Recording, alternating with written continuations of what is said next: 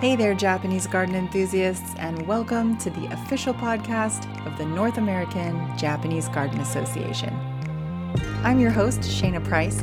Join me as I have conversations with experts and enthusiasts alike about the art, craft, and heart of Japanese garden design. NAJGA is the #1 resource for all things Japanese garden related in the English language. Our episodes are unscripted and casual, as well as easy to listen to when you're up in a tree pruning pines or even working along a garden path to prepare for a cultural event. So just pop in your headphones and enjoy these conversations with me. Shayna here with the official NAJGA podcast, and this month we are featuring dry gardens as our topic of the month. I will be having Heather Grzybek on from the Morikami Museum and Japanese Gardens today to talk to us about sharing dry gardens or karesansui with the West, just to help people embrace the whole world of dry gardens and expand their perspectives. Heather, so happy to have you on. Could you give us a little more information about yourself so we can get acquainted with you? Sure. My name is Heather Grzybek. I am the garden curator at the Morikami Museum and Japanese Gardens. I got a Bachelor's of Science in Parks and Recreation from West Virginia University. I moved down to Florida following my graduation, and I think, like most graduates, worked in the restaurant business so I could pay bills and do all that fun stuff until I found that job. And I answered a tiny little ad in the newspaper, and it just said for landscape pruner. I had worked in garden centers and things originally from New Jersey. I had worked for a landscape company as well, just regular Western style gardening up north in Jersey, and answered this tiny little ad in Florida in 2000, no, it was like 99, 2000 or so, a tiny little ad, and it was for landscape pruner. And it just so happened to be for Kurisu International. I sat down with Hoichi Kurisu, who designed the garden, and I was hired on as a landscape pruner. Interestingly enough, when I sat down with him, he looked at me, and here I was, 21 years old. And he said, "Where do you want to be in 5 years? And I was like, I have no idea. It was really interesting, the set and series of questions that he had asked me to try and understand my level of commitment. It was this is a very different experience, very different job. A lot of hard work, and, he took a chance on me. It was really interesting. And I worked for him, his company, for a couple of years, and then took on a position with Palm Beach County Parks and Recreation as the head gardener of the group. And later on, I left the Morikami, and I went to Mounts Botanical Garden and was awarded the horticultural supervisor position there. Just when I left to go there, we had just experienced a major hurricane, and it was my first that really did some damage in Palm Beach County. So I was at Mounts, putting Mounts back together. And then a couple of years later, I ended up coming back to the Morikami. I think it just was the time and the energy and the love I really had for the garden that drew me back there. Moved into a position that was known as the resource development supervisor. So I was all over the gardens and maintenance. Later, the position of garden curator was created, and I was awarded that. So that's where I am now. That's great to get your background. I am curious about how your experience has been with the dry garden there. I don't really know the history of the dry garden there, but how have you been involved with it, and just maybe some of your background as far as the dry garden goes? Sure. Our karesansui is the late rock garden. And the late rock garden is loosely modeled after Ryoanji, kind of, surrounded by the kind of yellowish kind of walls. We don't have 15 rocks, but we have a few less. But, it kind of loosely, kind of designed following that. Now, our garden is a little bit different than most gardens in the U.S. and probably internationally as well. We kind of lovingly call it a more modern take, or a contemporary take on a Japanese garden. So we're not traditional. We're in South Florida. We just really can't be that. We use a lot of tropical ornamentals that mimic plant material that you would find up north, whether it was chosen for your trunk structure or its fine leaf structure or what have you. But At Hoichi, when he was designing this garden, it was coming around the millennium, and he had always, very passionate about how gardens had changed throughout history and what the people really needed to get out of gardens, depending on what was going on. And so he really looked at this garden and he thought, we're going to enclose it. And he was like, it's really the millennium. You really need to think outside of the box and break down walls. And that's literally what he did. So if you sit at the vantage point on one of the benches and look, the left third of the garden is still enclosed. We're surrounded by a ficus kind of mountain hedge that we've got pruned. But there's boulders on that left side where he literally broke a wall. It's still enclosed and it gives that nice kind of secluded feeling, but it's just got a little different thought to it. So very cool. I've been, involved in the care of that garden since the beginning. And I remember when I had first started working for Hoichi, you just were obsessing over every single line and you wanted it to be perfect. And, that garden would take me quite an amount of time from, but over the years, obviously it's gotten much easier and still, I think, one of my favorite jobs to do for sure. Yeah. So that's interesting too, that you were able to be there from the beginning. I'm curious how you have been able to see people from the beginning of when you started seeing people coming and enjoying the gravel and the patterns and the stones and that whole area that you guys created throughout all these years until now. Have you found a certain way to help people enjoy that as more of an art form or to see it as more than just like some patterns and some gravel? What's your take on that as far as helping people kind of expand their perspective with the karesansui? From my perspective as the garden curator, I hold a lot of information in my, being. And one of my favorite things to do is impart that information on others because that pop culture had really, made these small little Zen gardens that people are like, oh, this is so cute. And then the sand goes everywhere and they get tired of it and they get rid of it or do whatever. Or they think of a bonsai, right? Like, oh, I'm going to give bonsai as a gift to somebody. And then they don't know how to take care of it. And then they feel terrible and what have you. What I really like to do in my cultural demonstrations, rock garden raking demonstrations, is really just talk about the garden. I talk about the design and why it's different, why it's not a traditional, it's more of this contemporary interpretation of one. And they don't know what they don't know. And until you really give them that information, it's hard for them to really not understand and just look at this area to them that just looks like a dead end. And they go, oh, there's just a bunch of rocks there. And they don't really get it. I'm always looking to share that information with them. And garden tours is hopefully so that they can learn and understand and then impart it on others.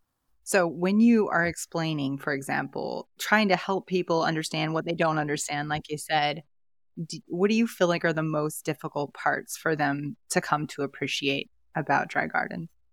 Yeah, Japanese gardens still have this kind of this mystique to them, right? Because you can Google how to design a Japanese garden, but it's hard to research because most of it isn't really written down in a kind of Western style. So we know there was a manual that was written called the Sakuteiki, and I've read it. It's an interpreted version of an English version of it. And it's really interesting because it tells you a lot of what not to do, but it doesn't really tell you, or when it does tell you what to do, it doesn't make sense. It's a lot of what, what we explain as tacit knowledge or something just intrinsically, right? So it's kind of left to this personal interpretation. So somebody can say, oh, I want to make a Zen garden. I want to make a rock garden in my yard, right? And they might say, how do I do that? Oh, I just put a couple, boulders around and add some gravel and then I'll try and make a rake, but they don't really get it. So I think that's always a struggle because, people are thirsting for that information, but maybe they don't exactly know how to get to it. The other little bit of confusing part is they know there might be some sort of Zen or some religious connotation to it, right? Is it Shinto?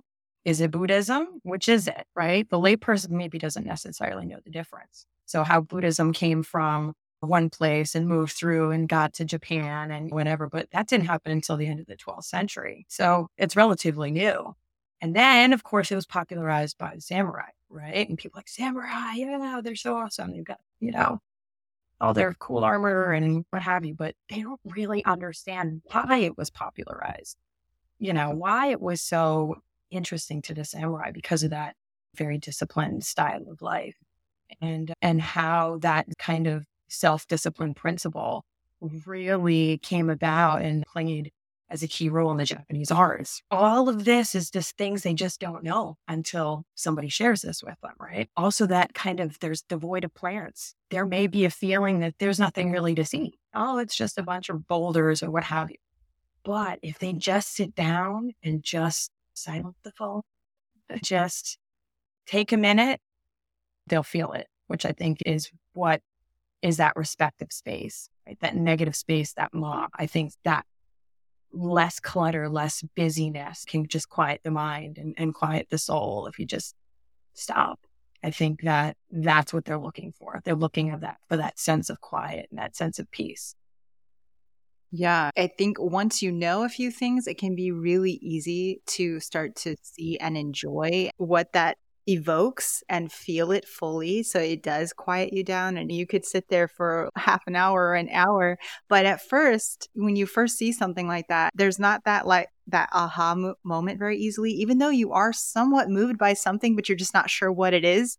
When you can put your finger on it a little more, sometimes it helps you enjoy it a little bit deeper.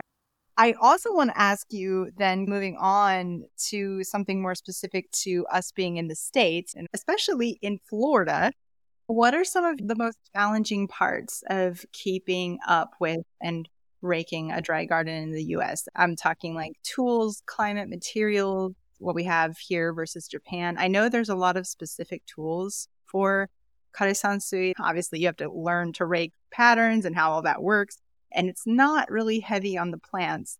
So I'm just curious on the technical side, if there's any good advice you could give anyone who is currently trying to either create a dry garden or is just curious to know more about how to adapt it for the U.S. or Florida specifically. Sure. Ours, we have two. We have one flat garden and we have the late rock garden. So the late rock garden, I think, is what we're focusing on. But the flat garden just has a little bit more plants to it. It uses the idea of shakkei or borrowed scenery. So we have a nice hedge of azaleas. And then the forefront is more of the rock garden, but it's got a different purpose to it. Either way, the gravel that we use is called granite chips. And we are very fortunate to have a nearby supplier. But it is costly, but it has the right look to it. It's a light gray kind of granite chip that has a kind of nice sparkle to it. So picks up the sun quite nicely. The tools and all, they're pretty simple. It's just a leaf rake and, the rock garden rake. And just before I got in this call, I was like, where do people get these? And they actually do have them on Amazon, which I think is hilarious. We've always made ours in-house, raking it's a process. It takes time and it takes patience. And that's really where you get that meditation or that zaza. And I think, the process of the raking and the doing it the right way, gives a whole different experience than just, I just have to hurry up and make the pattern and make it look nice for today or what have you. So, for us, weather is a huge, huge factor. So it doesn't just sprinkle here.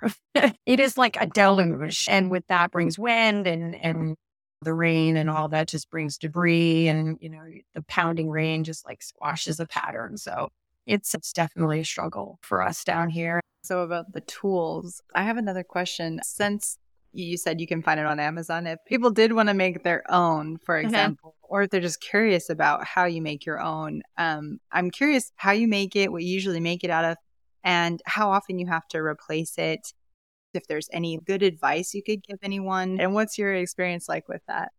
The rake itself, we make in-house, like I said, and it's just usually like a kind of block of kind of a sturdy type of wood.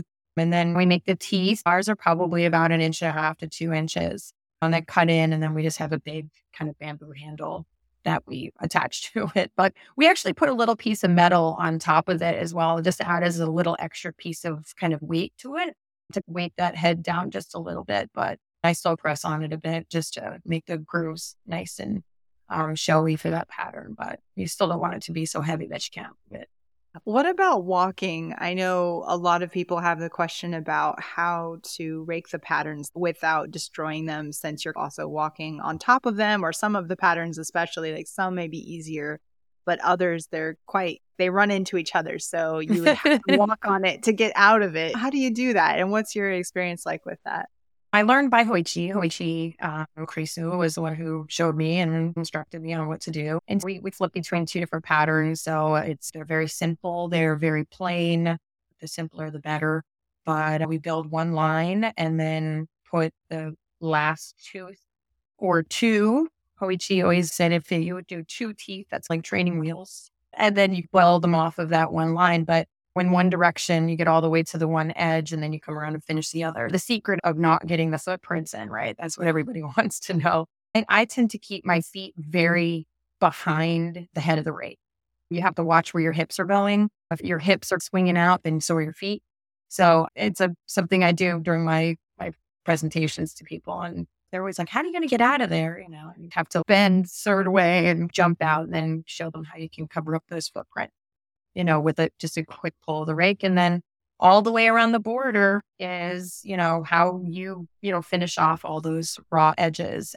Yeah. I know that we both know each other from G4P, but for those that don't know, Gardens for Peace is a NAJGA event that is very heavily involved with dry gardens because it's a pattern that we rake into the garden. For those that don't know, it's the pattern that was made by an A-bomb survivor. It's to be representative of peace, and it's an artistic interpretation of the hiragana for the word heiwa, which means peace.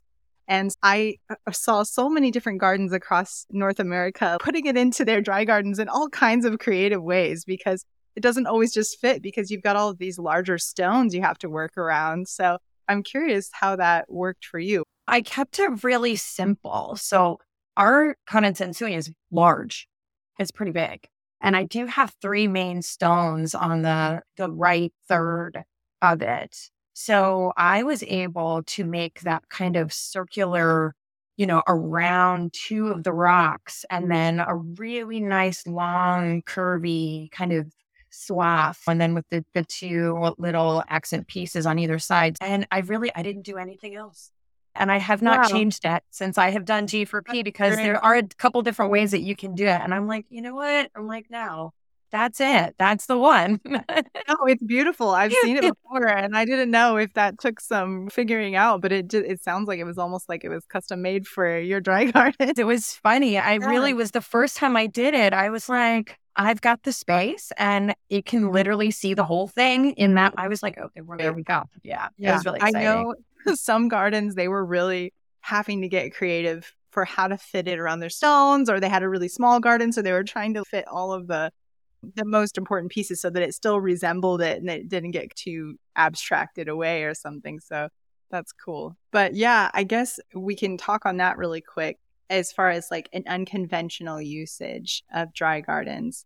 Like your garden has participated in Gardens for Peace, and a lot of other gardens who have karesansui, and then gardens who don't even have karesansui have participated with all kinds of activities for peace. Yeah. But I'm curious about, you've been a part of your dry garden and seeing and explaining it to the guests for so many years in a certain way, but then having them be able to kind of have more of a participatory interaction with the dry garden and see you using it in an unconventional way.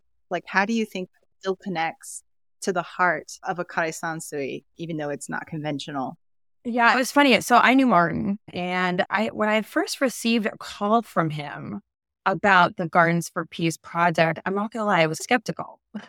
I remember when the NAJGA conference was held at the Morikami and Martin presented. I believe he presented on the Project Harn.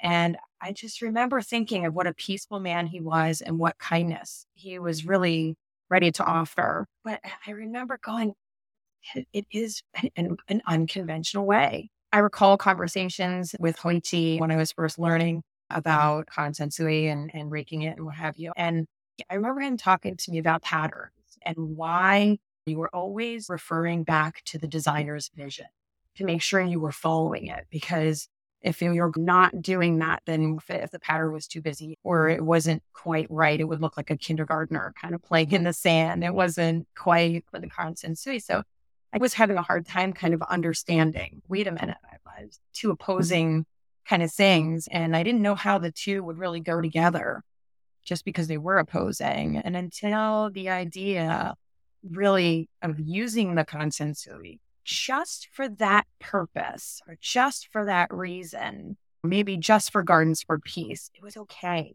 And I love the way that it's banded together. All these, we had, I think a few years ago, we had 14 and now we're up to 27 gardens like participating in this message of peace and using a garden, to do. I think Martin was probably the perfect person to really make that connection for me, for sure.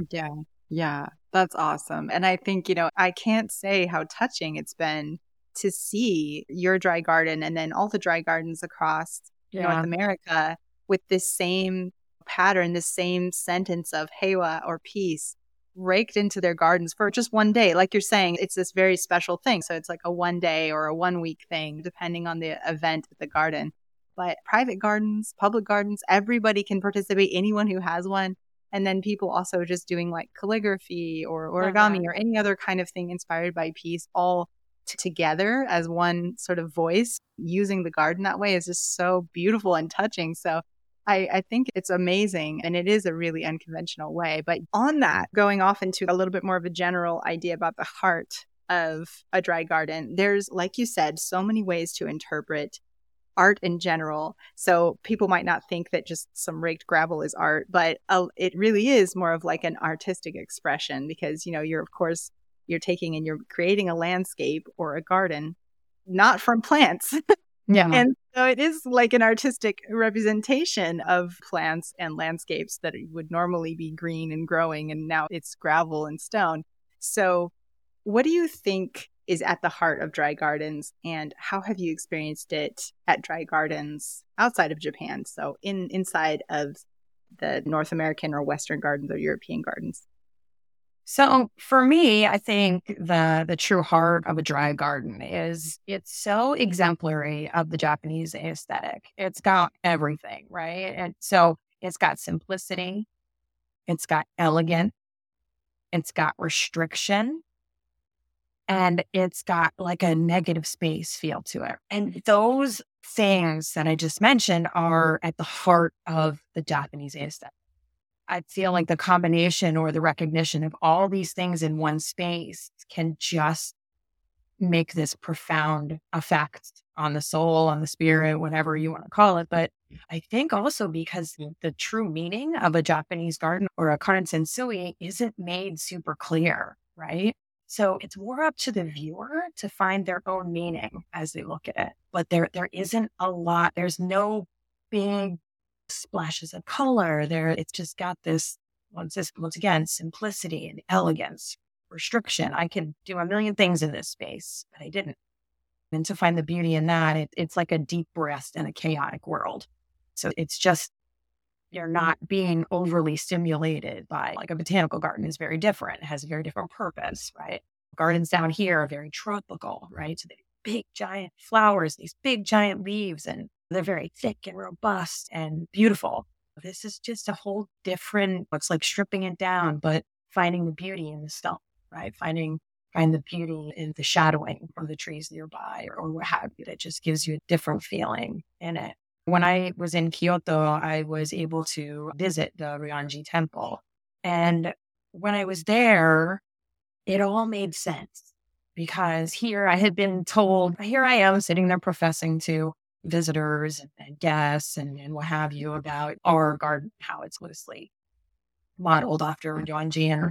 And I just got there and I got it. It made so much more sense to see that the age of the walls and the placement of the boulders and the longevity was just all there. So I think when I returned to the Morikami, it made my understanding of our garden so much more impactful. And trust me, when I was in Kyoto, it was hot. I was sweaty. But at that moment, you just were like, it's like I had made this journey when I had finally gotten there. And it just was amazing. So I think that, continuing to have gardens make those impacts to people in the U.S. is maybe they can't get to Japan, but, you know, we say the Morikami, trip to Japan without the, passport. Yeah. Well, that's awesome to hear about the heart. And I do think that it's such a privilege to be able to share the heart of Dry Gardens and let people see and experience it for themselves, like in the public space. It's really cool. I guess the last thing I would kind of want to know is your favorite experience or favorite time, your own personal experience in there. Have you had any really special experience?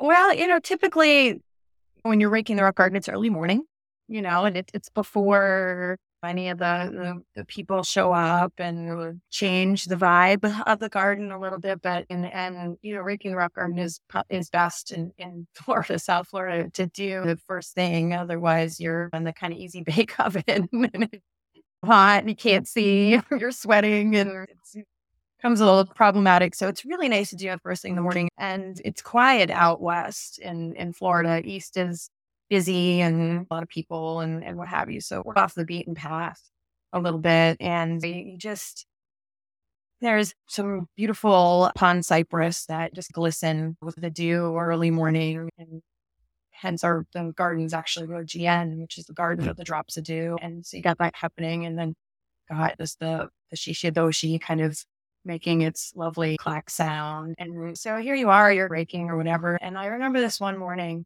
as where I was explaining it, that the kind of left third of the garden is like boulders, rubble, a broken wall, if you will. And there's a hedge that's still all the way around it. And we printed into a mountain shade ficus. And I was just enjoying my moment and raking the garden, listening to the gravel crunch as I've been walking and pulling the rake and just enjoying my time or what have you. And twin bobcats just kind of stuck their head out and just walked right, and I froze. And they just kind of like looked at me just for a second. And then they walked out and, disappeared behind the bushes. And I was like, that is the coolest thing that's ever happened. What a cool favorite memory, experience. Sometimes the interactions with nature that you get when you're gardening, I think you guys are in a really large space as well. So I'm sure you get even more nature coming in. Yeah, we've got about 16 acres. Oh, that's really big. So yeah, I'm sure you see a lot of nature, but that's a crazy interaction.